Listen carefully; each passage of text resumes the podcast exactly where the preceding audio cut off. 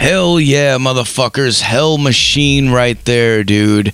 Brand new track called Devil Spawn from the new record Relentless Aggression.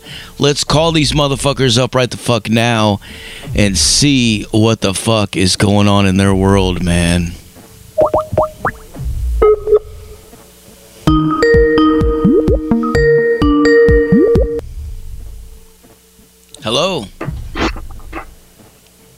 Hell Machine. How's it going?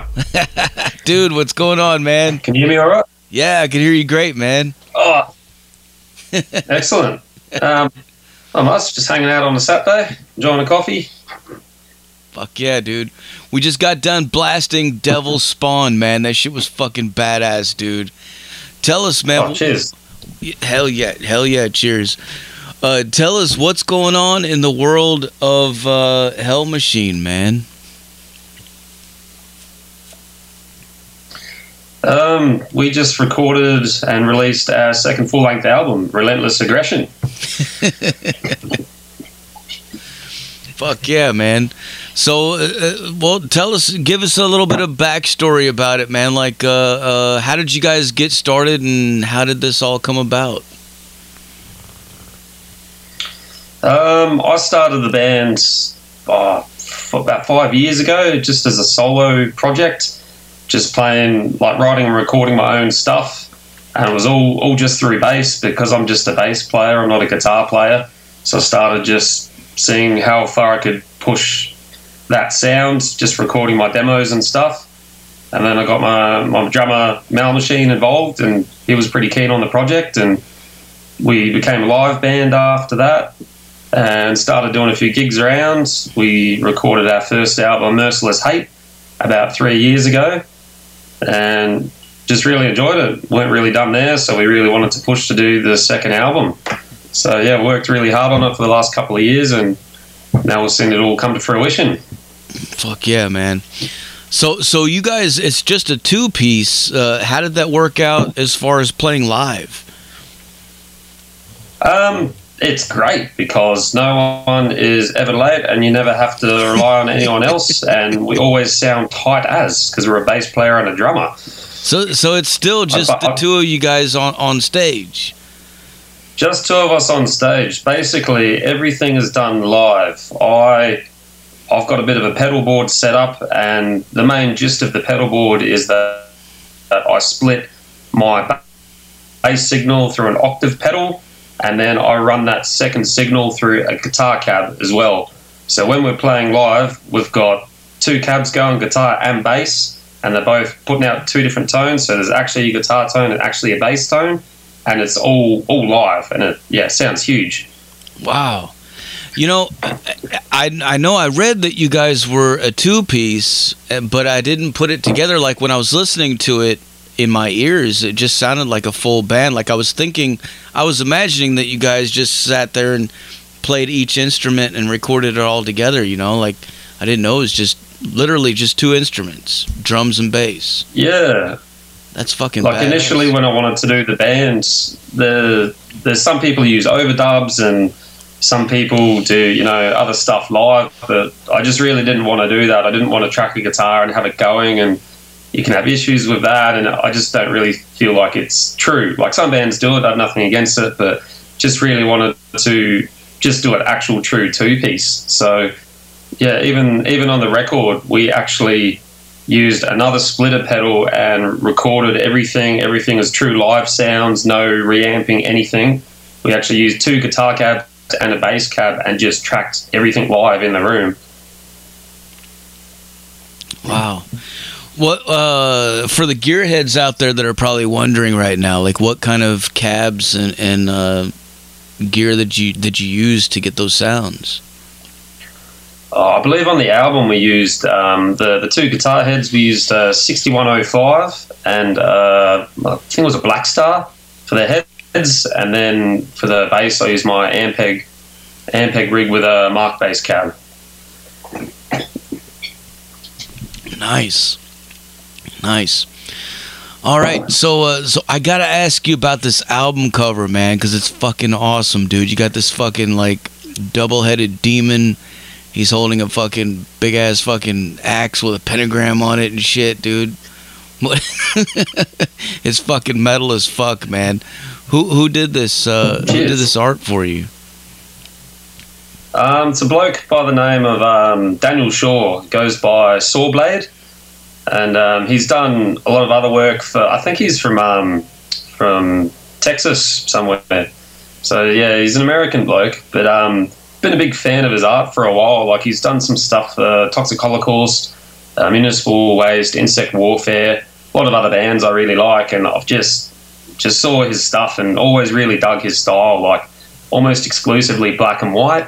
And he does a lot of um, just evil satanic stuff. And I actually wanted to do get him on the first album we did, but his price was way too high. And this time around, we had um, a little bit more money behind us, so he was my first choice, and he said yes straight away. So I was stoked when he said yes, and I just gave him the idea, and he ran with it, and just yeah, did an amazing job. Like it's pretty much what I wanted out of the cover for someone to just pick it up and look at it and go, "Wow, that's badass!" Like I want to listen to that album. So I think it definitely pulls that off. Yeah, yeah, for sure, man. And, and and now that you're telling me that it's that it's you know that it's just a two piece, it's just the two of you guys. I'm looking at the cover right now, and I'm thinking, is that like a representation? That demon is that a representation of like you guys together, like this two headed fucking beast, fucking standing on a pretty pile much. Hell yeah, dude. pretty much. That was kind of. It's actually based on. Um, we've got the the album closer, Hammer of Hate and it's kind of just about hating the world and hating society and people. And but that was kind of like the anthropomorphic idea of uh, us just destroying everything and you know getting rid of everything that pisses us off. So you know we are like the, the two-headed demon just crushing everything in our wake. You know. Yeah. It was fucking awesome, man. All right. Well, uh, uh, for for for people out there that want to find out more information about you guys, go fucking support the band, uh, get some merch, stuff like that. Where should they go? Where's the best place to go? Uh, we do all of our own merch, all of our own um, yeah sales and that. Uh, the biggest platform we use is Bandcamp. I, I believe we're under hellmachine.bandcamp.com. Mm-hmm. Um, if you follow Facebook and Instagram, all those you know social media footholds, you can pretty easily find our way. Everything kind of funnels you into our Bandcamp page, and you know everything's all on there. We've got patches, CDs, all the uh, all the new album and everything, uh, um, physical and digital copies. So yeah, just a couple of clicks away.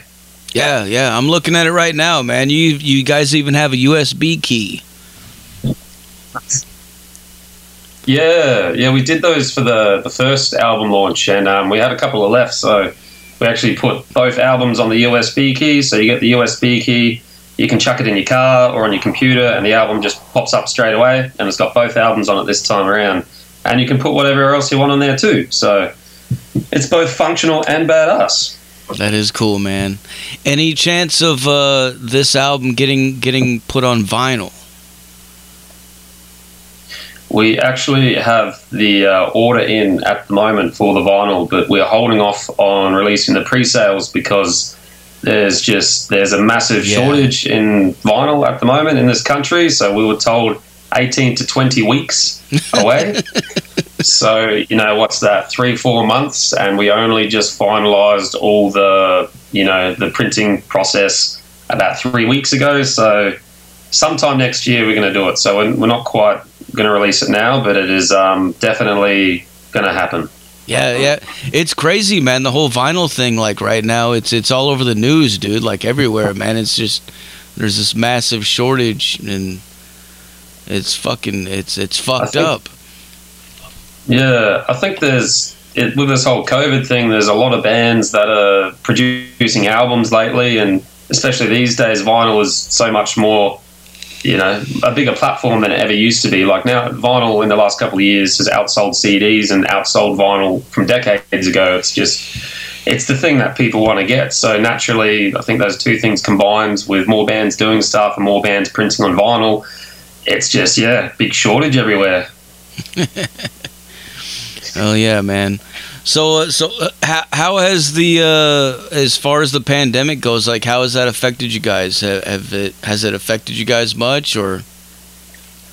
I, I think, like probably most bands in the world, it's pretty royally screwed us over. Um, Australia's quite a we're we're a funny country, like especially where we come from. We are smack bang in the middle of the country. So we come from the desert in Alice Springs, right in central Australia. So the closest city for us to drive to is about 1,400 kilometres away, uh, which is up north in Darwin.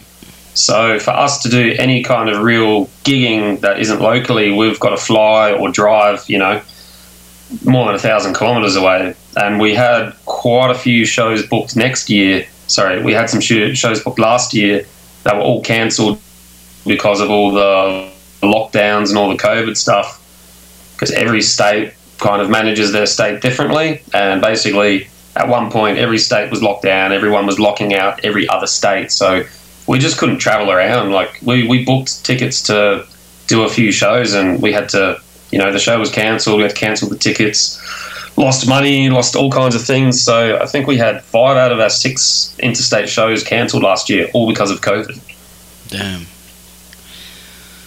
Well, I gotta, I gotta ask you, man. Since, uh, since bass guitar is obviously the, uh, the main. Well, it's the only, it's the only instrument. It's the, that's the spotlight in this, uh, as far as the riff is concerned, man. Who's some of your favorite bass guitarists? Like, uh, who, who influenced you? Oh, definitely from an early age, like one of the biggest ones, Steve Harris from Iron Maiden. Yeah, he he's got you know the, the, the finger technique and like I I don't know if you can tell on the album, uh, but I don't use a pick or anything. Everything is just fingers.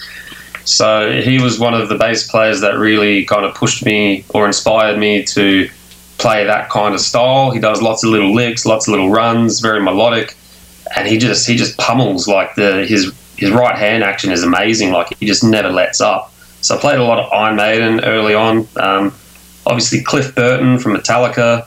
He his fingers as well, but he does lots of lead stuff. He he really played the bass like a lead instrument to mm. me. You know stuff like Anesthesia. Like when I first heard that song, I didn't even know it was a bass. Like so, yeah. Cliff Burton and um, Steve DiGiorgio from Death is also a massive influence on me. Yeah, he's obviously another shredder who just plays fingers, but just he, he can play those thirty second notes seamlessly, and just you, you hear those little bass licks and his bass tone just stick out in a lot of the stuff he plays. Like, and it just it's really up the front. So those kind of lead bass players were really the inspiration for me playing when I started playing when I was a lot younger. Hell yeah, man. Yeah, Steve Steve DiGiorgio is badass too, man. I had him. I actually had him on the show uh, earlier this year, man. He's really cool dude too. Oh, nice. Yeah. Oh, yeah. He seems like a really, really top bloke. Like you know, and he's just an amazing player. Like every, every project he's done, he's you know just seems to crop up in something new or another band or something else he's got going on, and it's always awesome. Like I just you know sit there wide eyed when I listen to him and just amazed at what he can produce on a bass. It's incredible. Particularly the old stuff like Death and Sadus, I was really, really into. Mm-hmm. So that I feel like that shines through a lot in Hell Machine. Hell yeah. And uh, of course, Cliff Burton, man, fucking, uh, you, are right though. Like he he he definitely played it like a lead instrument. And there's so many, there's actually so many different parts in some of those older Metallica songs from those first few records where he uh, he you know he played uh, played the bass like a lead guitar in the song. And when you're listening to it, you don't really you don't recognize that that's actually that's actually him. Like uh, I think he does it in Orion too. Yeah, he's got he does like two solos in Orion. The um mm-hmm. the first little lead lick in Orion, like he plays that, and he actually does a full. The fir- I think it's the first solo section after the kind of slow instrumental part. He comes in with that and just yeah does just this amazing solo. And yeah, I didn't realize for years it was actually bass. But you know, you listen back to it when you know it's bass, it, it's so obvious. But yeah, he just just you know was leagues ahead of a lot of other people at his time, and you know really outshine even the other guys in Metallica. Yeah, for sure, man. And Iron Maiden, dude, like that was, you know, uh, Number of the Beast was the first record that really got me into metal. I mean, I was already, uh, you know, I was watching uh, MTV in the eight, early '80s, you know, seeing stuff like Twisted Sister and shit like that. But uh, I remember a cousin came over and he was like, "You got to check this out." And I was just a little kid, and he, he brought over this record, and it was Number of the Beast, and he put it on this on the turntable and started playing it, and I just sat there and listened to it with the headphones on, and went into a whole nother world. And I mean, uh, just, I've been a fan of them ever since, man. It, fuck. Yeah, they were yeah, really influential band for me when I was a lot younger. I picked up bass, I think, 15, 16, and they were one of the first bands that I really, really started listening to that got me into a more old school kind of metal and, you know, traditional metal, which I'm a massive fan of these days. And yeah, no, yeah, a number of the beasts is just a bloody you, you can't touch that album. Like it's it's amazing. Even these days, you know, it still holds up so well. You know, you can give that to anyone who's never heard metal or anything, and they just they love it because it's you know just a solid album. Yeah, it really is, man. All right, dude, I got some questions for you coming in from the listeners. Uh, Lady Red wants to know what do you prefer, b- blood baths or showers? Oh, I don't have a bloodbath, so I usually take showers.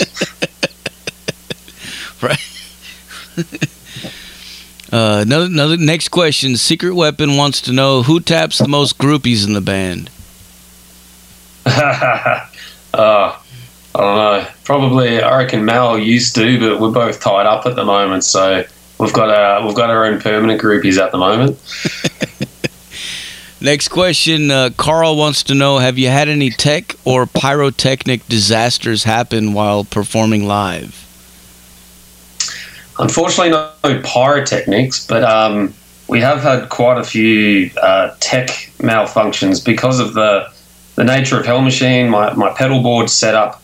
I am obviously running a few different pedals, and there's a bit going on there. And we, we did a tour for our first album uh, about three years ago, and uh, long story short, the um, guitar signal kept dropping out, and there's just some ghosts in my pedal board. I tried rerouting pedals, different power supply, tried, you know, tweaking the amps, and for the first couple of shows would be mid set, and then just the guitar would die, and you know, really frustrating and that. And we we managed to kind of sort it out in the end, but yeah, that I'd say that was probably the most frustrating one in the early days. Really locking down my pedal board setup and making sure that it's uh, working properly and you know spitting out the right tone. Oh, yeah. Uh, another question from the listeners. Uh, Vicky wants to know: Have you ever been to Canada? I have been to Canada actually. Um, Ten years ago, uh, I got a couple of mates living over there. I did a lot of lot of traveling in my early twenties, so I went over to uh, uh, had some mates living in Alberta, and I went to they were just outside of Edmonton, so I went and hung out with them, a couple of metalheads, and partied with them for a bit, and, and I believe I went across to uh, BC, Vancouver, Vancouver Island. Yeah, really, really beautiful country. Oh yeah. Now, if you guys could play anywhere in the world, where would you like to play? I mean, ideally, it'd be really great to get over to to Europe, like anywhere, probably particularly Germany. That the kind of music scene, the the festival scene there in summer is compared nothing compared to what we have in Australia. So ideally, we'd really like to go over and you know do some shows in Europe, somewhere in Germany. Something in Germany would be really awesome. Fuck yeah! If you could tour with anybody, who would you like to tour with? Oh, that's a tough one. I want to tour with most of the bands I know, most of the bands I'm a fan of now are all kind of like getting old and debunked and you know dying or whatever. But oh, I know Mercyful Fate are doing their final tour now. Touring Mercyful Fate would be pretty killer. Oh man, hell yeah! Hell yeah. Yeah, I really, I really hope they come around here and, and do a show. But I mean, I, I don't, I don't know. I don't see it happening. But I, I do see them doing, you know, a few shows at like festivals and stuff in Europe. It's so fucking badass. I wish they would put out a new record. Yeah, oh, I reckon they still got one in them, but we'll see. Only time will tell, I guess.